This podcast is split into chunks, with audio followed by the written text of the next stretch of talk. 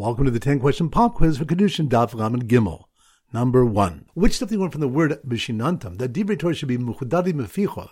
Sharpen your mouth. That's on Daf.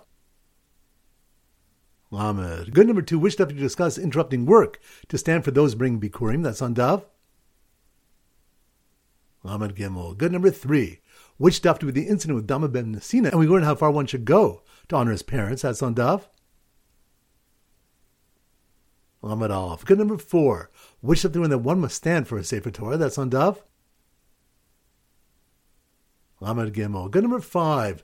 Which something that one should even stand for an ignorant and sinful old man? That's on Daf.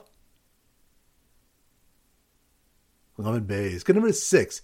Which stuff do you about the different ways one can honor a parent, such as bringing them food? That's on Daf. Lamed Good number is seven. Which of the that the source for Gilgul Shavua is from the Sota answering Amen, Amen to the oath. That's on Daf. Chavzain. Good number eight. Which of do we have the question whether a father must stand for his son, who is his Rebbe? That's on Daf.